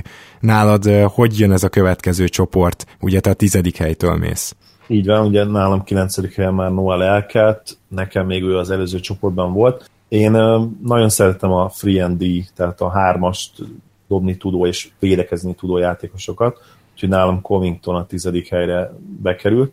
Én őt alulértékeltnek tartom, bár lehet, hogy nem sokáig egyébként, mert ő is max szerződést fog kapni most talán a nyáron, vagy lehet, hogy jövőre. Ami, Le, ami lehet, hogy azért nem tett neki túl jót az, hogy idén nem dobta valami jól a triplát, hiába az elképesztően jó advanced stat mutatók, úgyhogy a max szerződés azt nem biztos, hogy meg lesz neki. Lehet, hogy nem, de 20 milliót szerintem megkapott, bár lehet, hogy neki a max se lenne nagyon sokkal több, mert ugye undraftedként ennek utána kellett volna nézni, de hát Mindennek nem lehet. Na mindegy, jó, nem tehát lehet. akkor uh, ugye Covington van nálad a tizedik helyen, te majdnem ugyanott, mint Igen. nálam, igen? Ilyeneket én is nagyon kedvelem, úgyhogy ezért is raktam be őt a 11. helyre.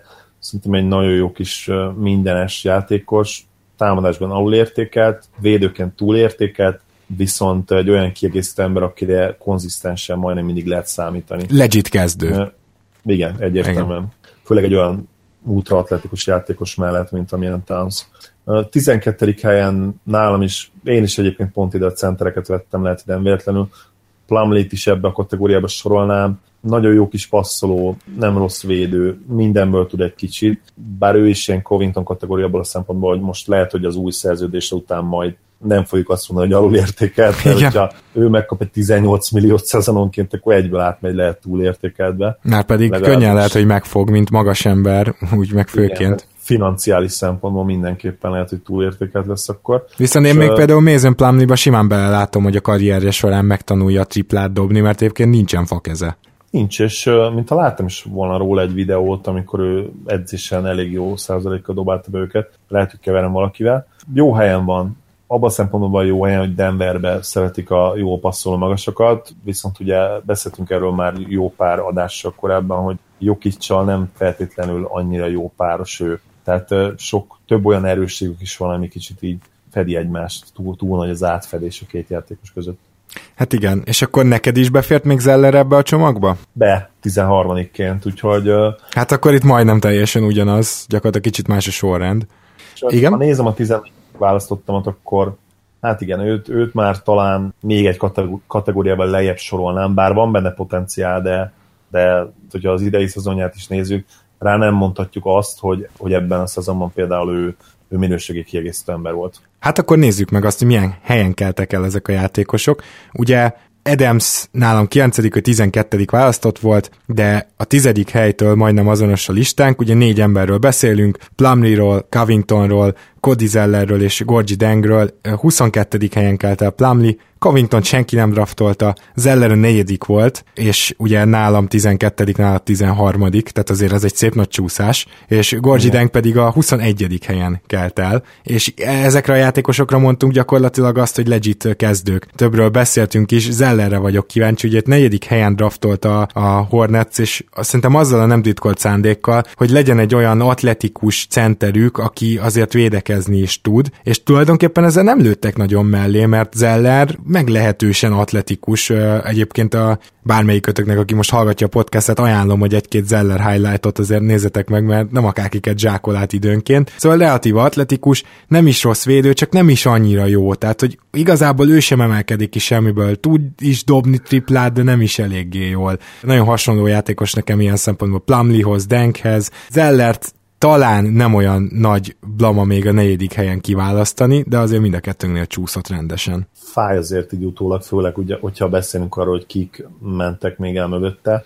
Én emlékszem egyébként Zeller NBA-be jövetelére, és ha jól emlékszem, akkor már ez a hype, ami őt körülvette, az egyetemen már ugye lecsendesült, és ezért is ment el csak negyedik helyen, és azért mondhatjuk azt, hogy csak, mert ő egyébként, ha jól emlékszem, egy, de lehet, hogy két évig vezette a mock draftokat, tehát őtől nagyon-nagyon sokat vártak, azt hiszem, hogy domináns középiskolai játékos volt, és ha minden igaz, egyetemre is ezt várták tőle, aztán az egyetemi szezonja, lehet, hogy két szezont játszott, ha két szezont játszott, akkor minimum az egyik szezonja nem sikerült annyira jó, hogyha egy szezont, akkor az a szezon értelemszerűen, és ezért is csúszott le tulajdonképpen negyedik helyig, de tőle nagyon sokáig azt várták, hogy ő legyen a következő nagyon komoly fehér amerikai center a ligában. És akkor a másik ilyen hatalmas ugrás itt ugye Covington, akit egyáltalán nem draftoltak. Szerinted miért? Mert hogy, hogy ha van egy rendkívül atletikus kettes-hármas játékosod, az már 2013-ban is elég jónak számított. Lehet, hogy fakezű volt akkor, és egyébként azóta sem lett azért vajkezű, ezt lássuk be, vagy valljuk be, haha, de lényeg a lényeg, hogy, hogy hogy nem draftolták le? Tehát hogy van az, hogy valaki a második kör közepén nem vitte el legalább?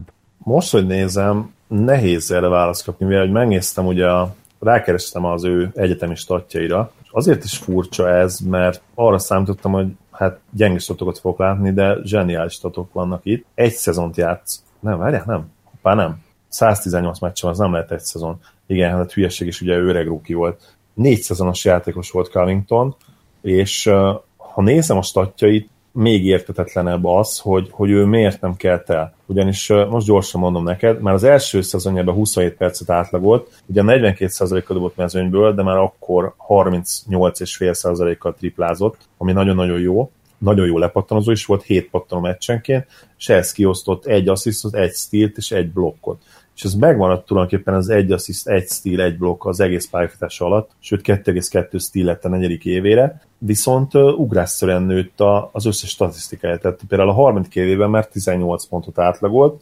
52%-kal a mezőnyből, és 45%-kal triplázott, és még az utolsó évében is, a negyedik évben 17 pontot átlagolt, 8 lepattanóval, és ott is 38%-kal uh, triplázott.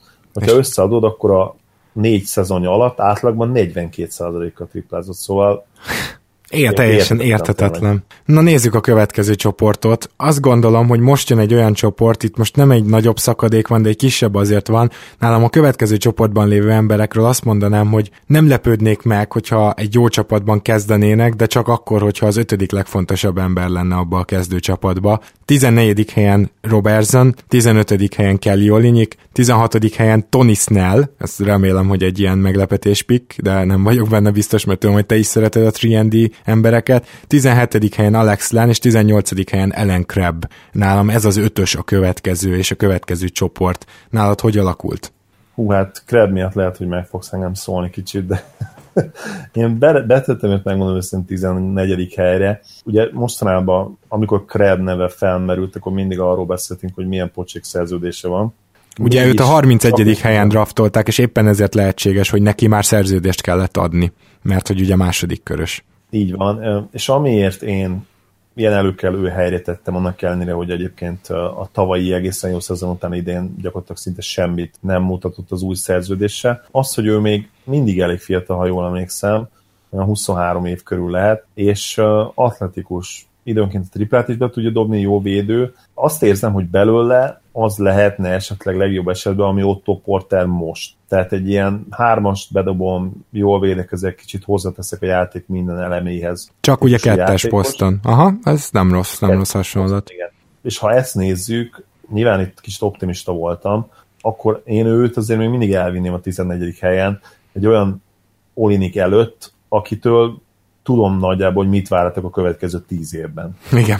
Oliniknek pedig olyan Isten áldott a keze van, hogyha egy picit így fejbe összeszedné magát az a dobás, annak 40% fölötti triplának kellene lennie minimum. Mert hogy ilyen, ilyen vajkezű játékos ennyire ne lépje át azt a 36-37%-os küszöböt, vagy csak tényleg egy-két hónapra, mert vannak nagyon jó hónapjai, azt inkább így, így fejben lehet megmagyarázni szerintem.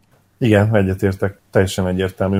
Nyilván atletikailag gyakorlatilag a benne lévő potenciál az elenyésző, tehát nem, nála nem lehet ilyenről szó, hogy még adjunk rá egy kis izmot, mert egyszerűen olyan a vász szerkezet az embernek, hogy többet nem bírna el. Plusz és hát ő így is elég erőszakos, ezt tegyük hozzá, tehát hogy nem, még sincs hátrányban. Nem, nem egy soft játékos, viszont egy tipikusan lassú lábú, fehér magas ember, aki tényleg ez a nekem tudod ki jut róla eszembe? Nyilván sokkal gyengébb védő, a All-Star is volt, a Sacramento Kingsbe is játszott, nagyon jó passzolt, Brad Miller. Oh. Kicsit, kicsit ő jut róla eszembe. Nyilván ke, sokkal gyengébb játékos, ugye emlékszem, hogy Miller tényleg All-Star is volt, és zseniálisan passzolt, ő is bevert a triplet, jól emlékszem, sokkal jobb védő volt, mint Olinik, ott volt a legnagyobb különbség, de mégis kicsit erre hajaz nálam Olinik, és itt a hajaz az lehet szójáték is. és akkor, uh, tehát, tehát akkor ebbe a csoportban van nálad ugyanúgy Kreb és Olinik, ez eddig átfedés, és te még kit sorolnál ebbe a csoportba? Én még mindenképp ebbe a csoportba venném Delit, hm. ugye, ami az én egyik kedvencemet Della Vedovát, aki nagyon-nagyon hiányzik a mostani Cavsnek, hozzáteszem nem azt mondom, hogy vele mondjuk 3-0-ra vezetni a Cavs, vagy akár 1-2 lenne, de lenne egy olyan extra opció, akit be tudnának vetni Curry ellen. Én is ide raktam volna, ha nem hozott volna ilyen bődület rossz szezont a Bucksban. Tény, hogy, tény, hogy sajnos nem jött neki össze. A dolog ugye kezdett a szezon elején, aztán nagyon gyorsan kikerült, és nyilván az segített utána, hogy Kid, Kidnek volt egy ilyen zseniális találmánya, ugye Brogdon személyében, aki zseniálisan beépült a kezdőcsapatba, és tulajdonképpen szerintem a védekezés lesz, amit a mindent jobban csinált, mint Deli. Passzjátékot egyértelműen, mert lényegesen jobb passzoló. És a Dellivel az volt az idén az egyik legnagyobb probléma, hogy ugyanolyan lendülettel és magabiztossággal dobta a triplát, mint Clevelandben, csak nem ugyanolyan százalékkal. Bizony, ne, egyszer nem sült a keze és egyébként, ha ránézünk arra a dobó mozdulatra, akkor számomra ez valamennyire értető, annak ellenére, ugye, hogy ő kiegyensúlyozott tripláza volt eddig az NBA-ben, de nagyon-nagyon csúnya dobó mozdulata, tényleg ez a tipikus, nála csak egy katapultabb katapult dobás van, az pedig a, a Red rocket aki sajnos már nincs köztünk, ugye életben van még természetesen, és hosszú életet kívánunk neki, de az NBA-ben sajnos már, már nem színesíti az NBA-t. Pontosan. Nála nál is színesítét, ezt lehet szó szerint érteni. Na és akkor e, nálad itt lezárul ez a kategória, vagy még megyünk tovább? Még, még nem zárulhat le, mert hogyha Delhi-be vettem 16. helyre, akkor a 17. Robertson, Andrew, uh, André Robertson is ide kell vennem, aki még jobb védő, mint Delhi tulajdonképpen, és még sok oldalúbb, Úgyhogy uh, ide, ide olyan játékosokat vettem, ugye, ha gyorsan végignézzük, Kreb kivételével, akinél potenciált számoltam, de ugye Olinik, Dell és Robertson nagyon hasonlók abban a szempontból, hogy komoly potenciál nincs bennük, viszont nagyon értékes dolgokat tudnak adni a csapatodnak már akár most ebben a pillanatban. Értem, és akkor akik nálad kimaradtak, és nálam ebben a csoportban voltak, azt Nell és Len. Úgyhogy arra biztatlak, hogy most te folytasd a következő csoporttal. Most először is annyit mondanék, hogy akik most jönnek nálam, és abban Delhi is nálam benne van ebbe az alsóbb csoportban, itt nekem volt egy nagyobb szakadás. Én úgy gondolom, hogy most jönnek egyértelműen a csak csere padra pályázó emberek tehát akik csak cserék lehetnek egy jó csapatban, a, akármilyen jól alakul a pályafutásuk. Nem tudom, te hogy osztanád fel a következő csoportot, de kíváncsi vagyok a további sorrendedre. Rendben, akkor mondom is.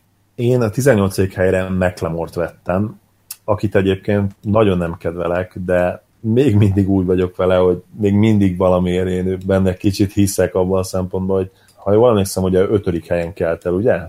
Rögtön nézem. Az a helyzet, hogy McLemore nálam a 30-ban nincs, tehát én nem draftoltam volna az első 30-ba, az első körbe. Igen, tehát itt, itt van egy nagy véleményeltérés. Azt hiszem, hogy ötödik helyen volt draftolva, de lehet, hogy hatodik, de biztos, hogy ezen a környéken. Uh-huh, hát nekem, nekem Noel rémlik hatodik helyen, de... 5 és, 5 és 7 között volt draftolva McLemore, ebbe 100, 100 Akkor ez hetes lesz, az a szám. Igen, lehet, hogy hetedik lesz.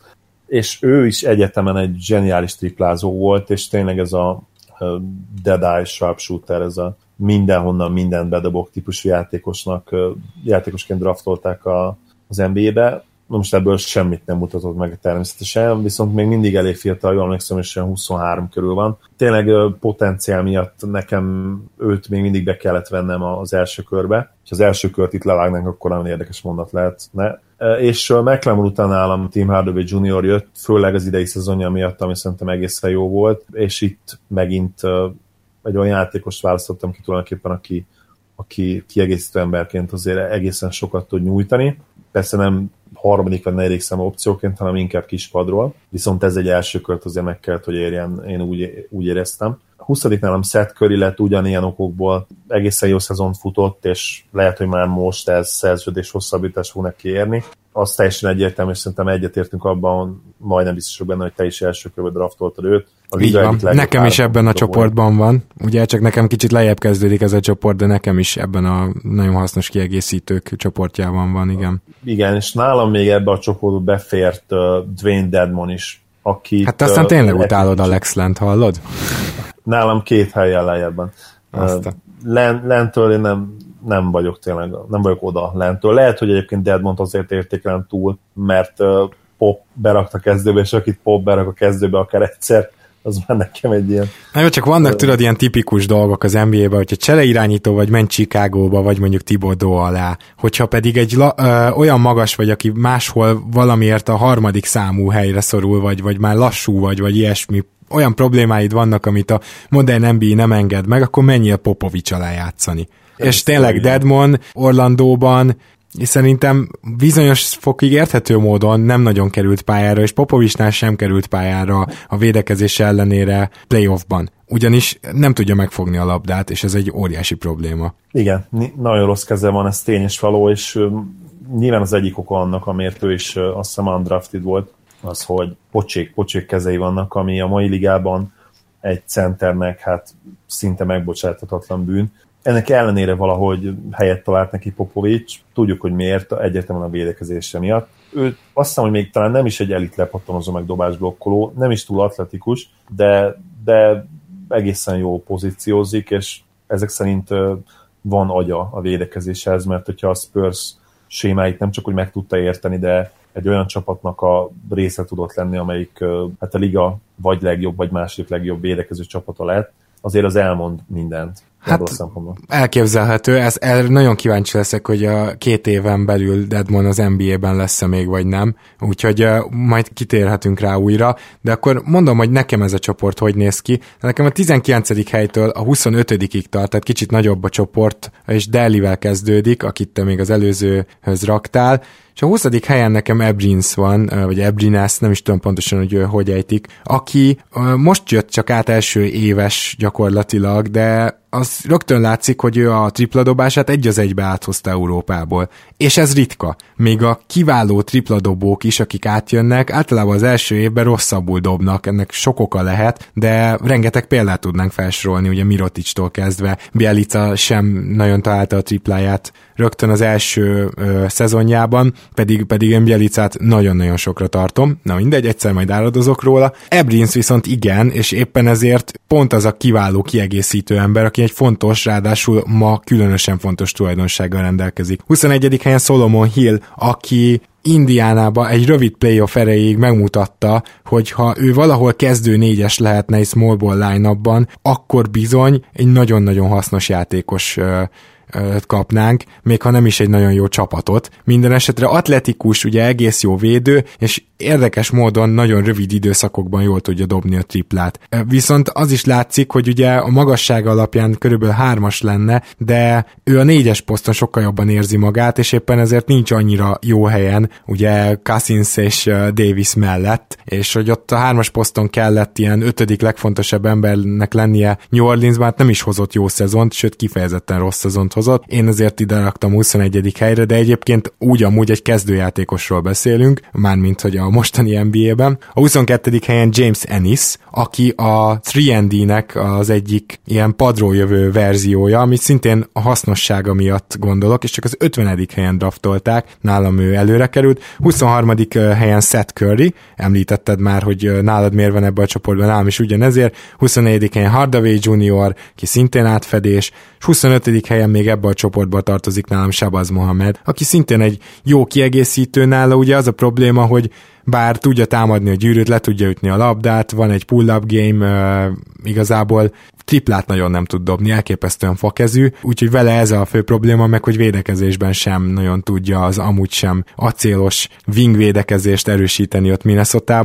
de ezek ilyen hasznos kiegészítő emberek, nálam így nézett ki ez a csoport, és akkor itt majd jó sokat tudunk vitatkozni, hogyha te a következő csoportodat felsorolod, mert ott már egészen általam említett nevek találhatóak, és nagyjából a következő csoportban egyetérthetünk, hogy a pad vége fele kezdünk el tendálni. Igen, viszont elnézve itt a listámat 22 és 30 között, azért elég valószínű, hogy én elkövettem egy-két hibát. Például Hill nálam 28. helyen van, kicsit túl szigorú voltam vele kapcsolatban. Az igazság, hogy nem is nagyon láttam annyit játszani őt, még a Pacers-ben emlékszem rá, meg talán a Hawks-ba is játszott? Nem, nem, ő a Pacers, és ugye a Pacers elkövette azt, hogy nem hosszabbította meg a rookie szerződését, már mint a négy évre sem tolta ki, és ezért egy évvel hamarabb kapott egy szerződést egy nagyon jó playoff után New Orleansban. Igen, tényleg most beugrott a, a szituáció.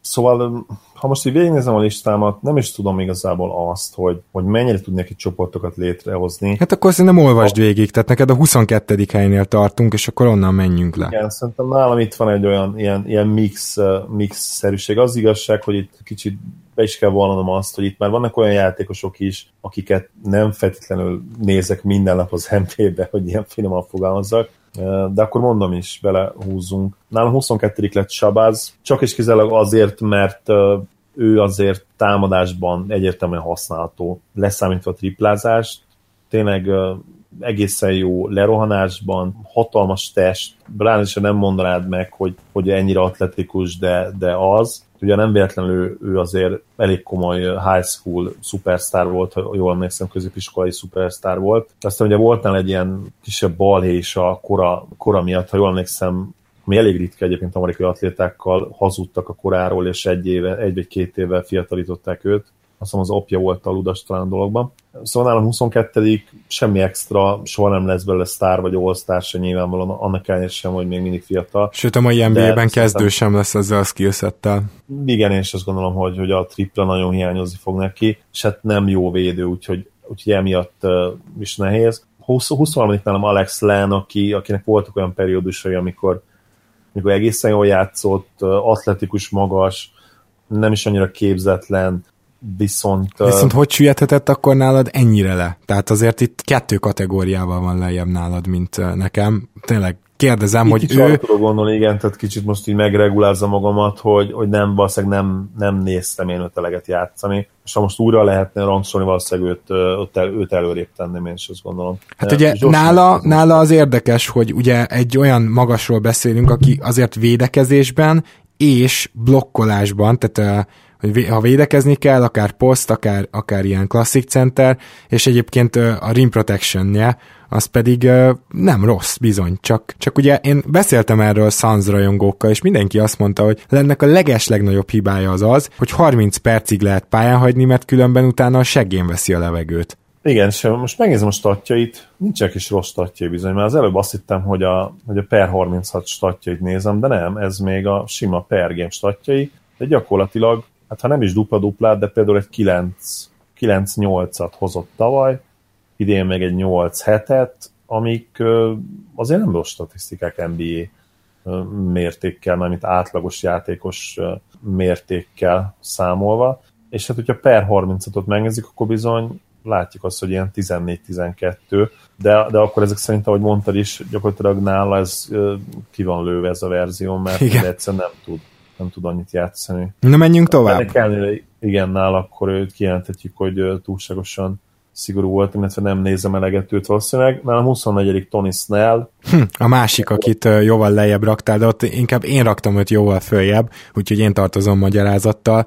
Tony Snell nálam azért a 16 mert amit idén mutatott a Bucksban, az számomra egyértelműsítette, hogy ő akár lehetne egy jó csapatnak az ötödik kezdője, mert hogy védekezést és triplát is hozott. És pont azt a két dolgot, amire nagy szüksége volt a Bucksnak, különösen amíg Middleton sérült volt. És Tony Snell ráadásul egyre jobb lett ebbe a szezonba, nem egy, nem egy fiatal játékos, szerintem ő ez a 3 guy lesz még egy 3-4 évig, és pontosan ezért a következő szerződését, hogyha valaki egy 12-14 millióból, ha nagyon szerencsés 10 millióból kihozza évente egy négy évre, azt szerintem primán meg fogja szolgálni. Egyetértek, teljesen egyértelmű. Nekem is egyébként, amit a Bugsban csinált idén, és a play is azért láttunk tőle, olyan hiszem egy egészen jó meccsetől több triplát is bedobott. Hát és meg egy nagyon durva tripla százalék mutatót. Azt hiszem volt olyan, amikor 60 százaléknál jártam, az utolsó meccsen ezt lejjebb rontotta, de elég durván dobta a triplát a playoffban. Igen, és jól hiszem az egyik meccsen védekezésben is valami extrát hozott, és talán 10 plusz pontot termelt be a másik oldalon. Viszont ha jól emlékszem, Snell már olyan 25 év körül van. Kicsit azt hiszem, hogy öreg, öreg újonc volt. Rögtön nézem. Igen, tehát ő most 25 éves, így van. De például okay. Jeng 27, szóval tudod, a készjátékosoknál is. Igen, arra, arra emlékeztem, igen. igen. Viszont ő magas, ugye nálam a magasok azért mindig előnyben vannak, tehát hogyha van egy, mondjuk ez lennél pont nem látszott egyébként, de tényleg ebből is látszik, hogy nem nagyon néztem őt, valahogy ő kimaradt nekem, meg a Suns is, úgyhogy csak erre tudom visszavezetni. Hát nem játszották, ugye, nem, nem játszották Bender teleget, úgyhogy így jártak, nem, nem, nem tudtam őket nézni sajnos. Ja igen, az európai magas szekció. Na szóval 24. Tony Snell, akivel egyetértesz, de mégiscsak 24. helyre raktad, akkor mi az indokod? Az az indokom, hogy öreg ruki, és nála én komoly potenciált, sőt, akármilyen potenciált egyáltalán nem látok. Tehát szerintem Snell két éves az a játékos volt, mint most, és szerintem hat év múlva is az a játékos lesz, aki, aki most. És ez nem, ér meg, ez nem ér meg annyit, hogy a esetleges kezdők közé tegyük, hanem ez már csak a kiegészítő játékosok közé sorolja neked? igazad van, tehát ez meg kéne, hogy érjen annyit, úgyhogy ez a másik VTS döntésem, azt kell, hogy mondjam, igen. Na, akkor miután te is meggyőztél engem egy dologban már ebbe az adásban, hogy már kettőnél járok, úgyhogy nagyon örülök. Kettő egy neked, igen. 25. helyednél jártunk. Így van, nálam James Ennis az a 25. helyen. Hmm. Hát ez kb. Ő... hasonló kategóriába osztottuk akkor Ennis-t, mehetünk is igen, tovább. azt hiszem, hogy ő gyengébb triplázó, mint Snell, ugye? Vagy hát, hát igen, igen, azért gyengébb. Tehát olyan 36 százalék, de, de azért tegyük hozzá Ennisnél, hogy neki vannak időszakai, amikor azért felmegy 40 környékére, tehát ő neki még egy kicsit a konzisztenciát kell megtalálnia, és ugye ő neki annyiban hányattatott volt a sorsa, hogy már sok csapat így körbedobálta, és aztán Memphisben, Miami-ban lehet egy kicsit otthonra, aztán Memphisben, és szerintem nagyon jó helyen van Memphisben, és hogyha egy kicsi ilyen konzisztenciát talál, akkor azért ö, ö, jó dobó lesz. De hát majd meglátjuk. Mindenesetre a kategória az egy és ugyanaz. Ki van a 26. helyen? Még ennyi szó visszatérve nagyon jó helyen van, mert hát egy olyan konkurencia van, aki gyakorlatilag soha nem fog játszani szegény Chandler Parsons személyében. Arra emlékszem, hogy Ennis úgy, úgy tört be az NBA-be, hogy gyakorlatilag romálázta a, a nyári ligát a Heatnél, Heat csapatánál, és onnan kapott szerződést Ugye, jól emlékszem? Ezt jól emlékszed, csak ő amúgy egyébként, várjál csak, tehát ő ugye 50.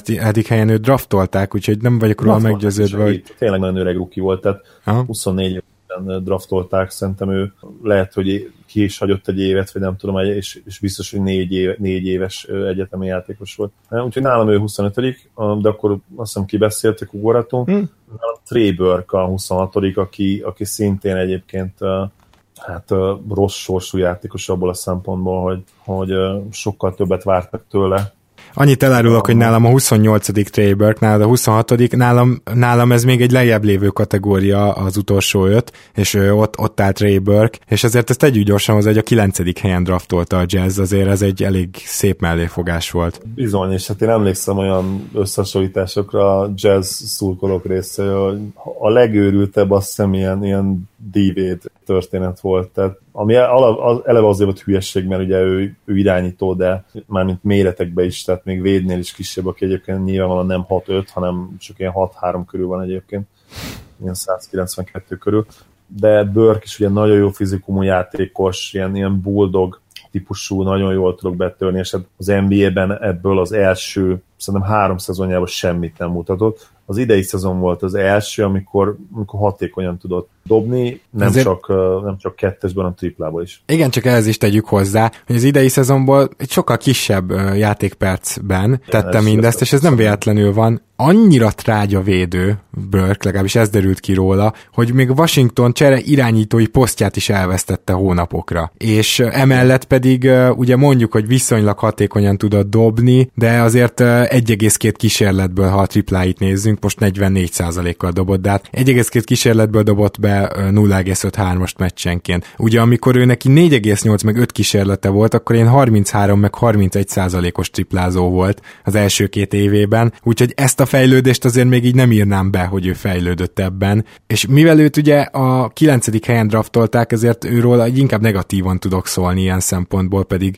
hát az egy nagy dolog, hogy az ember bekerül az NBA-be, és hogy ott is tud valamennyire maradni, bár ki tudja, hogy ő ott lesz a jövőre. Minden esetre ez a washingtoni szezon, ez szerintem nem sokat segített rajta. Pedig ő 24 éves, még, csak, még most is, tehát nem annyira idős. Hát lesz, lesz baja szerintem azzal, hogy bemaradjon hosszú távon a ligában. Uh, hát ja, és... Lehet, hogy lehet, hogy követi Benetet, aki, akiről nem ejtettünk szó, de talán mégis annyit érdemes megemlíteni, hogy ő volt a, az eredeti elsőkörös, Bizony. nem, nem tudom, elsőkörös, hanem az első választottja ennek a draftnak, és hát nem árulok el titkot azzal, hogyha megkockáztatom, hogy nálad sikerült be most már az első körbe. Igazából Anthony Bennett az a kategória nekem, akiről simán kimondhatjuk, hogy ő a leges legnagyobb basztja az elmúlt, sőt, szerintem valaha, ever. Tehát uh, ugye nagyon, nagyon sokszor hozták például így Kwiami Brown-t, de hogyha Brown-t mondjuk a 12. helyen draftolják, senki egy rossz szót sem szól. De Bennett az úgy volt egy per egyes, hogy még ha a 12. helyen draftolták volna, még akkor is úgy éreznénk, hogy micsoda egy pazarlás. Teljesen egyértelmű. Uh,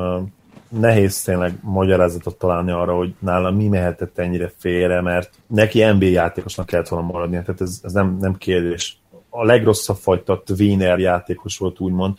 Uh, gyorsan magyarázzuk, hogy mi a Tweener, ugye párszor már említettük, de azért nem árt az ismétlés ebből a szempontból, főleg, hogyha idegen szavakat használunk, elég is előfelük Ugye a Tweener az az a játékos, aki nek pont olyan, hát általában magassággal is értjük, pont olyan magasságban van, hogy igazából ilyen két pozíció közötti, tehát például mondjuk egy, egy ilyen 203 centis erőcsatárt képzeljünk el, aki mondjuk tökéletes lenne igazából nem, nem a magasság a lényeg, hülyeséget mondtam. Néha az is igaz, de főleg a, itt azt kell érteni, például mondjuk a 203 centis magasság nem a magasság a lényeg, hanem az, hogy mondjuk van egy ilyen játékos, aki lassú a, a kis csatárposzthoz, viszont uh, méretben meg ugye nincs, meg, nincs megfelelő mérete az erőcsatárposzthoz poszthoz is.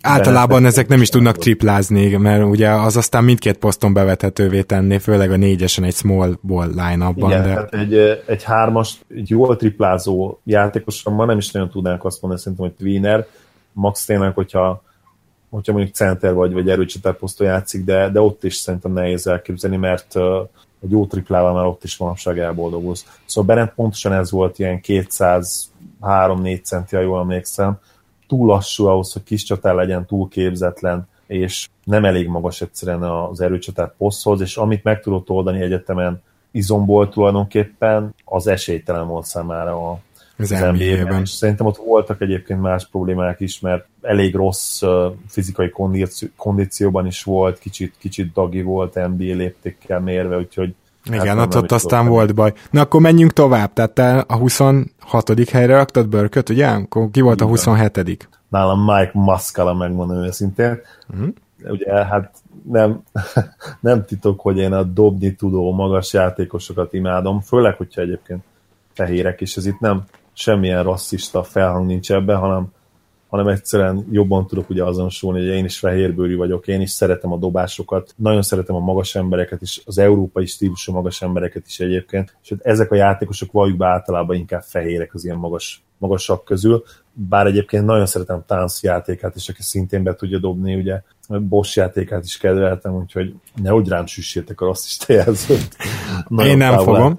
Igen, hát tudjuk róla azért tényleg ezt nagyon mindent el is mondtál, mert, mert jó védő már sosem lesz, de tűrhető védő, Igen. nagyon gyors lábon már nem lesz, hát van ez a jó tulajdonsága. Megértem nagyjából, hogy ide teszed, még ha én, én nem is választottam volna őt az első körben, de nekem is van egy ilyen magasom egyébként, hadd csatlakozzak be, 27. helyen Jeffrey Lovernyén őt, őt hoztam be.